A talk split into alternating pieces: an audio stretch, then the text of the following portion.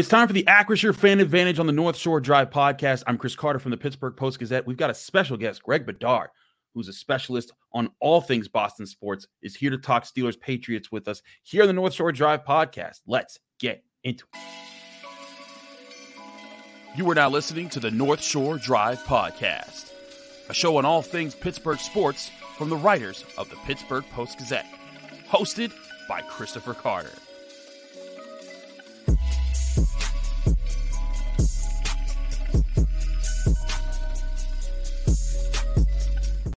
Hello and welcome to the North Shore Drive podcast from the Pittsburgh Post-Gazette. I'm your host, Chris Carter. As always, you can find this show on your favorite podcasting apps and on YouTube. Like this video if you enjoy it. Subscribe to this channel to get all of our daily episodes that come out from all of our different sports writers at the Post-Gazette, as well as our Monday, Wednesday, and Friday episodes of the North Shore Drive podcast. But as always, this is the Acrisure Fan Advantage, where we talk to an opponent expert of the team the Steelers are about to play this week. It's Greg Bedard. I've met him on multiple occasions. He's the founder, the chief, the operator, the president of the everything of the Boston Sports Journal. He's been covering Boston sports for so long. Greg, welcome to the show. How you been, my man?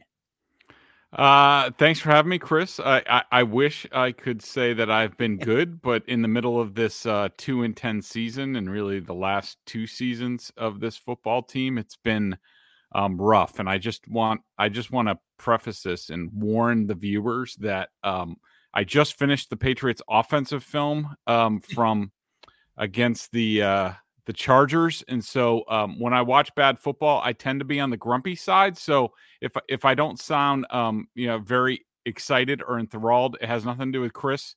It has to do with bad football puts me in a bad mood. And I've been watching a lot of bad football this year. Hey, listen. The Steelers just lost to another 2-10 team, so there's a lot of misery to go around right now when it comes to football talk here. A reminder, this is being brought to you by Acrisure, who brings you the Acrisure Fan Advantage, where all season long we talk to our Steelers insider, Brian Batko, where we get your questions. Submit those questions to acrisure.com/fanadvantage. Greg, let's get into a few things here. Before we get into how putrid the offense is, I want to hear from you. Is the Patriots defense for real? Because they lost the last three games, but in each of those three games, they held their opponent to 10 or less points. That's some insane stuff there. And that to me is like, if the Patriots had any semblance of offense, that could be a good team over there. Am I reading too much into the recent games, or is that a really good defense? A little, I think you're reading a little bit too much into it. Okay. Christopher, I think that, look, have they played well at times? Yeah, but this is the defense, and this has been going on for multiple years. I mean, this goes back to the boogeymen of 2019 who turned out to be frauds. They do a good job in the games that they should, and that includes, they gave up 10 points to Indy in Germany. Indy, not exactly a great offense, even though, they do put up points against some people. That, of course, that was in Germany. We don't know how the jet lag factors in for both teams. The Giants, that's a horrible offense. I mean, they have some playmakers. The Giants left a lot of plays on the field in that game with drops, untimely penalties, where, quite frankly, I thought they got jobbed on a couple of holding calls the Giants did in that game. And then this past game against the Chargers, now I haven't watched the defensive film yet, but my impression from the press box was that there were a lot of drops in the game for the Chargers. It was played in a lot of rain, some wind in the game, so not exactly a clean surface. I mean, but you look at other games, the results are fine. The Commanders, they lost 20-17. It could have been a lot worse in that game. I thought that the Commanders pretty much had their way with the Patriots in that game. The Dolphins put up 31. They did beat the Bills, but, allowed 25. They got completely run over by the Cowboys and the Saints. So, it's a typical Bill Belichick defense in terms of, when they play disciplined and the other team maybe isn't on their P's and Q's, then they're going to look really good. They are playing well despite missing probably two of their best players in terms of Christian Gonzalez, who was off to a really good start as the first-round cornerback to the season.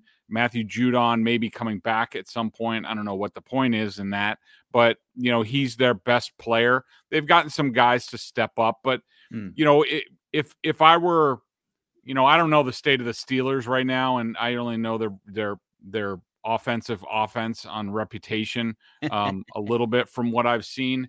I mean, if you're a decent offense, I don't think the Patriots scare you that much. But if you're challenged and you have some weak spots, yeah, sure, the Patriots are going to present some issues. But they don't turn the ball over very much. They did that a lot the year before.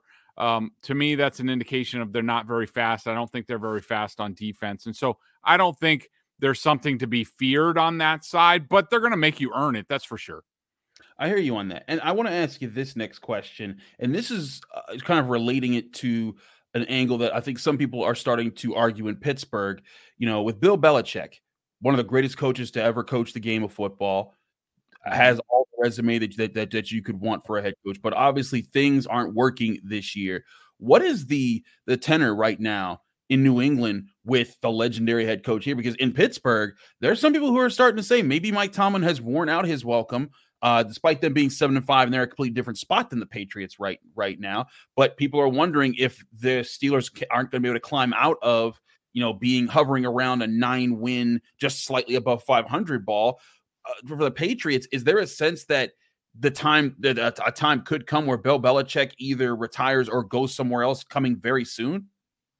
I would say, Christopher, that, you know, and I don't know how much you guys hear this in Pittsburgh, but I would say a majority, if not a vast majority of the Patriots are done with the Bill Belichick era, that they are eager to move on. It seems like from all indications, and no one's, you know, really talking, it's sort of tea leaf reading, talking to some people behind the scenes. I would say even inside the building, the feeling is that this will come to an end very quickly after the season. I mean, you know, hopefully they come to a nice resolution where perhaps Bill Belichick is traded to another team, you know, very quickly. The feeling is that it's going to be Jerod Mayo as head coach, Bill O'Brien as offensive coordinator. Hopefully, those two guys get to revamp the coaching staff, which I think it's in badly need of a revamping, especially on the offensive side of the ball.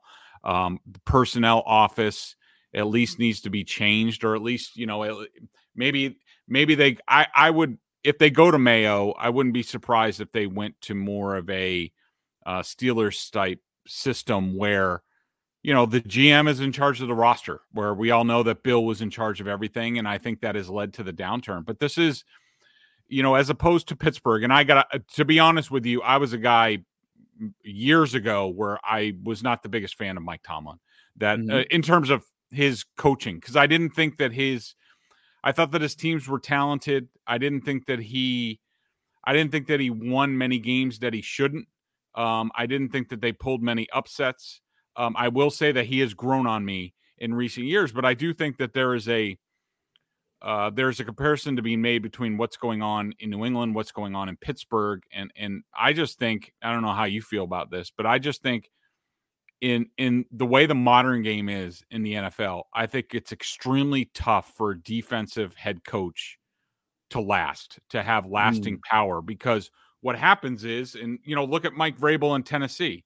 Same sort of thing where, you know, you come in and you might install, and you'll probably see this with D'Amico Ryans going, you can come in and install a culture and affect change. But as soon as your offensive coordinator is worth a damn, he's going to get a head coaching shot somewhere. Very because true. Everybody wants somebody who, and, you know, look at what Slowick's doing with CJ Stroud this year. He's going to be a finalist for a lot of jobs, if not, if he doesn't take one. And all of a sudden, you're basically at ground zero. Now, all right, now what are you going to do? Are you going to promote from within? Are you going to bring in somebody else that is now going to bring in a new playbook and you know, called a different play caller?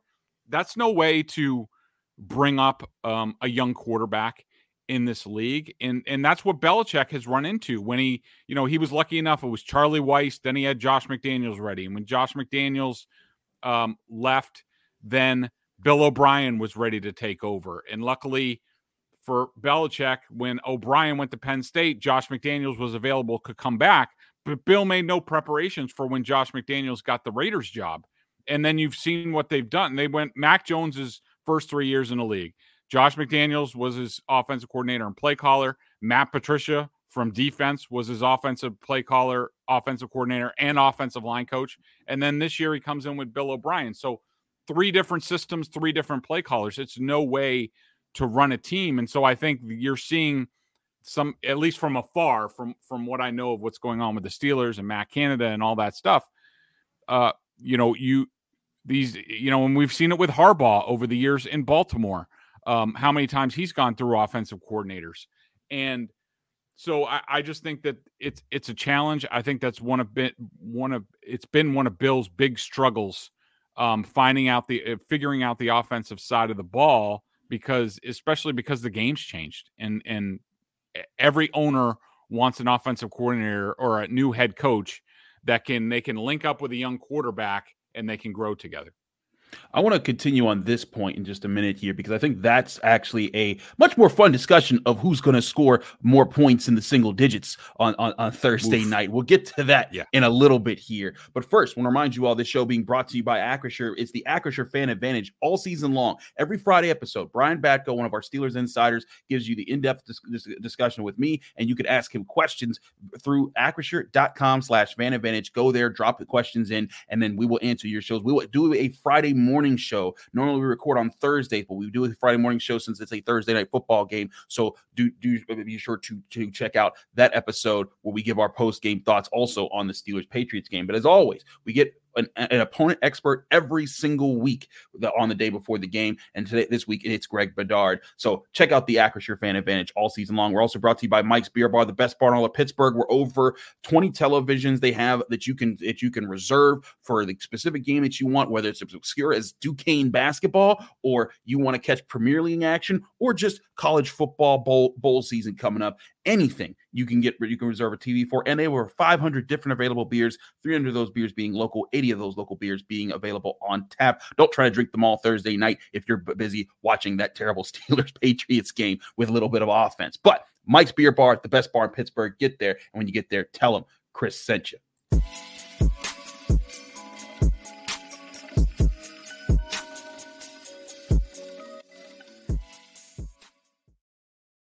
Chris Carter here from the Pittsburgh Post-Gazette, North Shore Drive podcast on the Acrisure Fan Advantage. We continue this episode talking with Greg Bedard of the Boston Sports Journal. Greg, I wanted to keep up with this coach discussion here, because I think that's a big discussion both for New England and for Pittsburgh right now. Like you said, both of these coaches, Bill Belichick's defensive genius goes back to his days working with the Giants when he was coming up with different looks to confuse the Jim Kelly Bills in the Super Bowl. Like, that guy has forgotten more about defense than most people will ever learn. And that's where you have respect for it. But I hear you on the front that it's like, you know what, in today's day and age, maybe there is a new system that needs being put in place. Mike Tomlin, his defense is still top 10 this year. They're finding ways to win despite injuries left and right, and they've kept it together. But there has not been a consistent presence of offense since Todd Haley left the Pittsburgh Steelers, and that has certainly had an impact. Even when Ben Roethlisberger was still in town in 2020, there was a little bit of that for just a short while, and then it kind of went away. 2021, you had the old version of Ben, and then none of the quarterbacks that have come in since him, granted just 1.5 years, but none of those quarterbacks have even had a big game yet. And that's where people have questions. Is the mark of what the NFL needs to be coaching wise? Does it need to be offensive based? Do you think that is the overall thing, or does a defensive coach, if they're going to be a defensive coach at head coach, do they just need to make sure that they are getting the offensive coach to come with them wherever they go?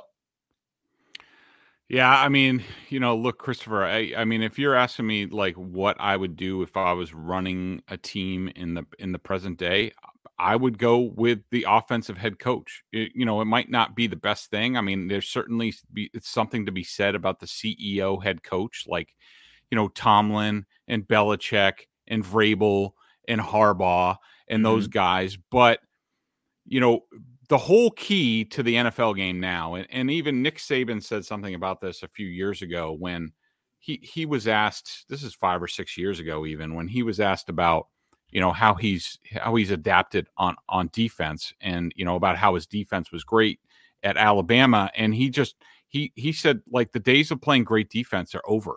And this was when, you know, the way the spread had proliferated through college football, it just, you know, changed things where it's like, you're just not going to hold offenses down. Now, you know, of course the numbers are down in the NFL this year. I think it's a bit of an abnormality. And I think there are different reasons for that. But, you know, if I was starting a franchise, I would find the best offensive head coach, somebody that knows how to coach the quarterback, that can get the quarterback to play great. Because if you play great offense, like, you're going to be in it every single year.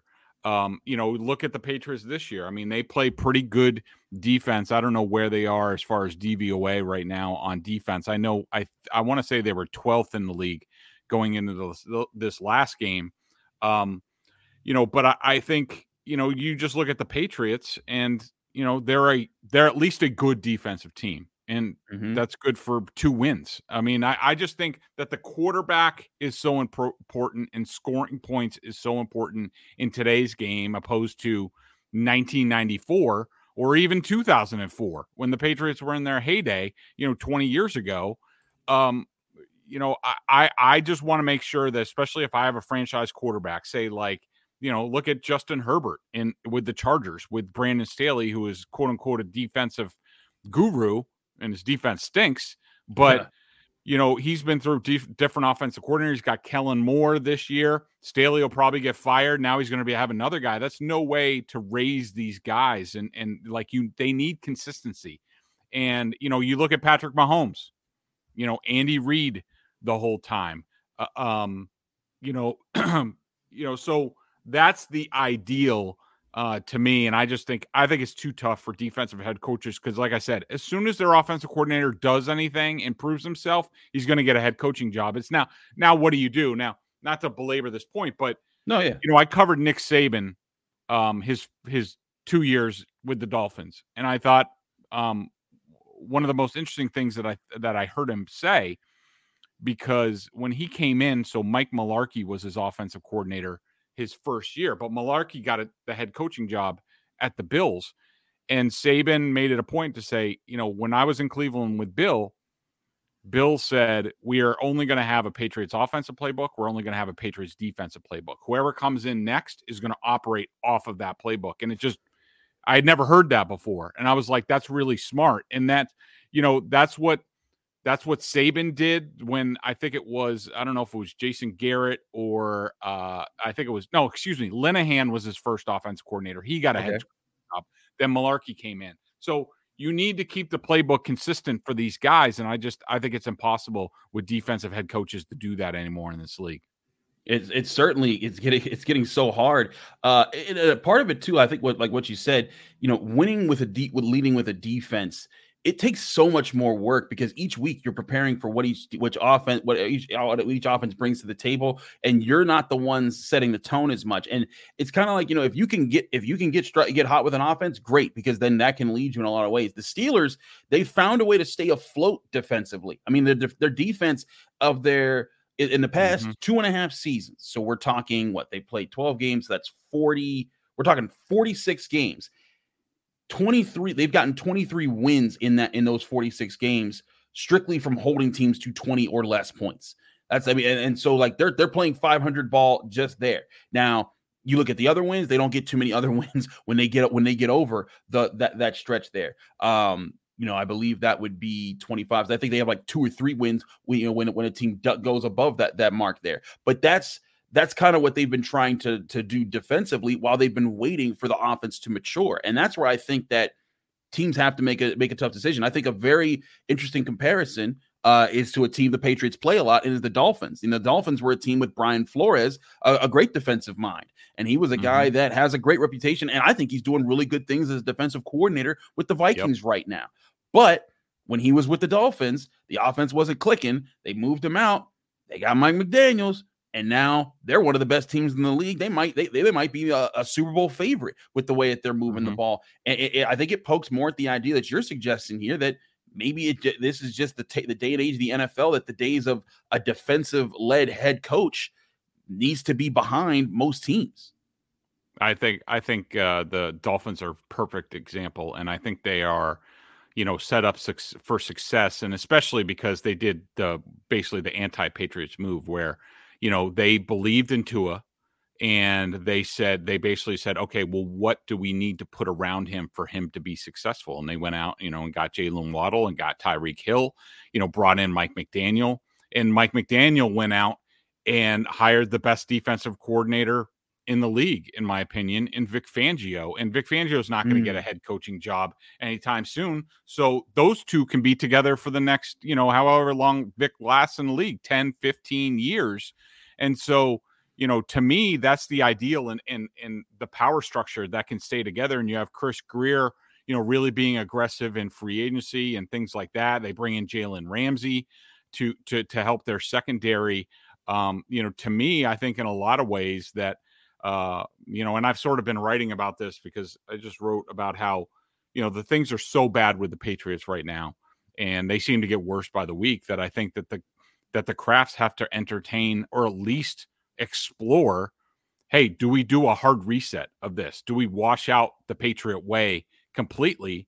Do we bring in, you know, I think it behooves them to talk to the best and brightest around the league as far as GMs and say, well, what's your ideal power structure, you know, for an organization? And, you know, I think, you know, the 49ers with Shanahan, it's done in a different way, but I think that's the ideal. I mean, if I'm the Patriots, the first thing I do is call up Adam Peters, who's second in command in personnel with the Giants, with the 49ers, who used to be in New England some time ago, and entertain bringing him in. And, you know, you bring the Shanahan system in, you know, just like McDaniel put in Miami. And to me, that's sort of the ideal now as far as an NFL power structure for a team. I think it's certainly a way that I think a lot of teams are trying to emulate right now. And, you know, if something doesn't happen soon, I think it might be the team that all the way that all teams start to go, because as we know, this is a copycat league, and we're seeing more and more successes from teams like the Eagles and the Niners, who, yes, who both are led by guys who were most recently offensive coordinators that were being celebrated. We'll talk more. We'll talk specifically about this matchup in just a few minutes. If you're waiting to hear, just get to the game talk, guys. Don't worry. We're getting there. Stick with us here in the North Shore Drive podcast. A reminder, we're also brought to you by Savina's Cane & Gallucci, the mesothelioma and asbestos lawyers with over 85 years of experience. Give them a call now for a free consultation. That's Savina's Cane & Gallucci. We're also brought to you by GameTime.co, where buying tickets for your favorite events shouldn't be stressful. GameTime is an app you can download right to your phone right now and get and find fast and easy ways to get tickets to all your favorite events. If you've ever been running like me, sometimes I'm headed to an event. I was trying to wait until the last minute for a big concert in town, and then I get there and I'm not sure what I should get. I see scalpers on the street. Don't go with the scalpers, because you can get scammed very easily trying to find the right tickets. This is where you go to GameTime right on your phone. It's an app. Download it. You can see all the tickets available, all the best prices, and you can. And every time you look at a ticket price, it shows you the view right from the seat that you're actually buying, so you know you're not getting scammed. And Game Time gives you amazing prices. They're giving you discounts, and this is on anything from concerts to comedy events to football games, basketball games, hockey games, whatever you're in the mood for. Game Time will help you find tickets. So wherever you're going, it's not just Pittsburgh, it's anywhere. You could go. You could use this app to find tickets for the best prices, and their best price guarantee cannot be beat, because if you find tickets in the same section and row for less somewhere else, Game Time will credit you 110% of the difference. Snag the tickets without the stress with Game Time. Download the Game Time app, create an account, and use code PITTPIT for $20 off your first purchase, or go to the website gametime.co. Terms and conditions apply. Create an account and redeem code PITTPIT for $20 off. Download Game Time today. Last minute tickets, lowest price guaranteed.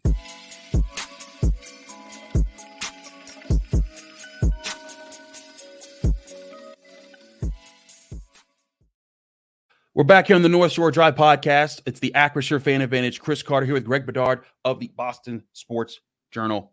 Greg, let's actually talk about this game now. We've avoided it as long as we could. Do we have to? Exactly. Thursday Night Football. I think last Thursday Night Football with the Seahawks and the Cowboys, it said it set a record this year for how many people are going to watch it. I think this is going to be the anti-record for how few people have watched this game, because they know that offense is not going to be at a premium unless you're just betting the under and just waiting for that to hit, which absolutely it can. I think it's a 31.5 under, which is like the lowest under in NFL in like the last 5 years in the NFL. But let's get into a few things here.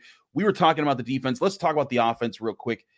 Is there a set plan that you see for the Patriots at quarterback for this game, and what the Steelers might need to be afraid of if the Patriots were to get anything going offensively? Yeah, I fully expect Bailey Zappi to start again, especially with a short week. I think that Mac Jones at this point, he's broken. He's a broken player, and he needs to sit, at least if not for the rest of the season, at least for an extended period of time. The offensive line has been horrible and helped get him sped up. And Mac Jones got to a point where he didn't trust anything. He didn't trust the receivers run terrible routes. The offensive line doesn't protect. They had no running game for a while. Now, I will say the running game has come on. Now, they just lost Ramondre Stevenson to a pretty serious ankle injury. I doubt that he's going to play. They don't really have another running back on the roster, so I anticipate Kevin Harris being brought up from the practice squad. He was a draft pick last year, but got released. He wasn't any good. So I expect him to get in the mix. As far as, Zappi, he's okay. He takes care of the ball, makes pretty good decisions for the most part. Not much of an arm, pretty short. Deflected passes tend to be a problem for him. As far as their receivers, I mean, I assume DeMario Pop Douglas, the rookie receiver, who is by far their best receiver. He's quick as a cat and can do a lot of things. He's sort of like a small slot receiver type. He's battling a concussion, so maybe he does make it back for this game. I'm not sure. That would help things, but not a whole lot to worry about. I mean, Zappi loves to throw jump balls on the sideline to Devontae Parker, especially. The running game's okay, but I think that their offensive line has just been horrendous this season, and they're very inconsistent even with run blocking, and the tackles are coming off Trent Brown and Michael Onwenu, who Michael Onwenu a week ago had the best offensive line performance that I've graded this year, and this week he had one of the worst. He was just god-awful against the Chargers. So, they're going to do a lot of quick game stuff. Probably you're going to think this is some of the Matt Canada offense, and they'll take a few shot plays, but that's about it. Not very exciting. It's the movable objects versus the stoppable force. Seems like what's going to be happening in this game. And it's crazy to say, but the Steelers, they faced a few opportunities. The Cardinals were an offensive line they should have obliterated. And for the first half, they did for the most part. They were stuffing the run, and then once Kenny Pickett got hurt and they turned the ball over on downs one drive, the Cardinals got one drive, and all of a sudden all of that flipped. And I went into those Steelers locker room and I was asking, were you guys underprepared? Did you guys get to see looks that you weren't prepared for, that they didn't show on film? And they're like, no, we saw everything that we practiced for. We need to execute. But that's on us. And that's where I think this is going to come down to. Neither of these teams, I think, are going to be surprised by anything the other side puts out. Both teams are dealing with quarterbacks that they did not intend to be starting at this point of the year if everything went well this year. And both teams have been struggling on offense and living off of defense in the moments that they've been at their best. This game is going to very plainly come down to turnovers, who blinks first in that department, and which defense can create the first big splash moments to give the other to give them the leverage to just lean on the other team until they fall over. That being said, Greg, can you give us your prediction for this game? What's the biggest factor that plays into the result and your final score? I think to me, for the Patriots to have a chance in this game, the defense is going to have to turn Trubisky over. I think that the Steelers can do some things. If I were them, I would target J.C. Jackson at cornerback. He'll probably match up with Pickens a little bit. JC can be very aggressive. You can get him with double moves. If the Steelers can protect enough, then I think they should be able to do some things there. They're not great against tight ends either. As far as my prediction, I'm definitely going with the under. I just think that the Patriots play pretty good run defense. That's probably been the best part of their team this year. So they're going to try to shut down the run and make Trubisky beat them. I would encourage Trubisky to use his legs, which he has done against them in the past. I remember one game against the Bears when he was quarterback in the Bears, he almost won the game by himself, just running around against the Patriots. They don't do very well with athletic quarterbacks. So if I were the Steelers, I would incorporate that into their game plan a lot, but I'm not picking the Patriots anymore. I picked them this weekend against the Chargers for I don't even know what reason. I obviously lost my head. So 13-9, you know, Steelers, something, you know, like you that. You said the score. I'm sorry. Anybody that knows me knows that 13-9 is a special number. I don't know if you know about the history of 13-9, Greg. No. Years ago, when West Virginia was destined to be a national champion, the University of Pittsburgh walked in with one of the worst teams they ever had and beat them and ruined their chances with a 13-9 score. So I always just post 13-9 at any team time. So we got a 13-9 prediction from Greg Bedard. Oh, I hope Wes Euler's watching because somewhere he's pounding a table. I expect Highsmith and Watt to feast. I mean, you know, Onwenu's a good right tackle. You know, they pushed him out from guard to right tackle. And normally he's been really good, but I don't know if he was sick this last week. There has been an illness running through the Patriots. Ooh. I've never seen him play that bad. If he plays like that again, Watt's going to kill him. Highsmith, Trent Brown looks like he's completely checked out on this season. You know, he's playing about – he's battling injuries, but they put Connor McDermott out there, who's freaking horrible. You know, Cole Strange at left guard is okay, young player, but I expect Hayward to kick his rear end all game. Like, I just don't know how the Patriots are going to do everything. They'll bust out a few trick plays, you know, but they run very simple routes. It's nothing complicated. That you know, Minka and those guys should feast in the secondary. I have a hard time seeing the Patriots doing much of anything on offense. I mean, the Chargers were one of the worst defenses in the league, and they didn't penetrate the 28 of the Chargers the entire game. Wow. And 28? Yeah, it was weather, but that was brutal. They didn't even get a red zone trip the whole game. That's crazy. Wow. Yep. Well, I'm going to roll with your 13-9 prediction. I was going to go with something crazier like 9-5, but I can't turn down a chance to say 13-9 on air here. He's Greg Bedard of the Boston Sports Journal. Greg, thank you so much for joining us. You got anything special to look out for on your website that people should want to read? Not really. A lot of it's doom and gloom and sort of you know, I have to go, and right now I have to gird up and write my review of the Patriots offense for this game. And so, yeah, we're sort of just playing out the string here, and can't wait to get into my second favorite thing, not really, which is draft quarterback talk. So that should be a fun offseason. Absolutely. He's Greg Bedard. Greg, thanks so much for joining us from the Boston Sports Journal. Get all their work at bostonsportsjournal.com. Get all of our work at post-gazette.com for all the Pittsburgh Post-Gazette work. I'm Chris Carter, the North Shore Drive podcast. Stay tuned. We'll have our entire crew at Acrisure Stadium Thursday night for covering the game for you, getting all your post-game analysis. And, of course, Friday, we'll be back right here on this show with Brian Batko recapping what happened and where the Steelers go next after their game against the Patriots. Thank you for tuning in to another episode of the North Shore Drive podcast from the Pittsburgh Post-Gazette. If you watch this video on YouTube, please like the video and subscribe to our channel. For all the sports coverage from the Post-Gazette that we have to offer, visit post-gazette.com.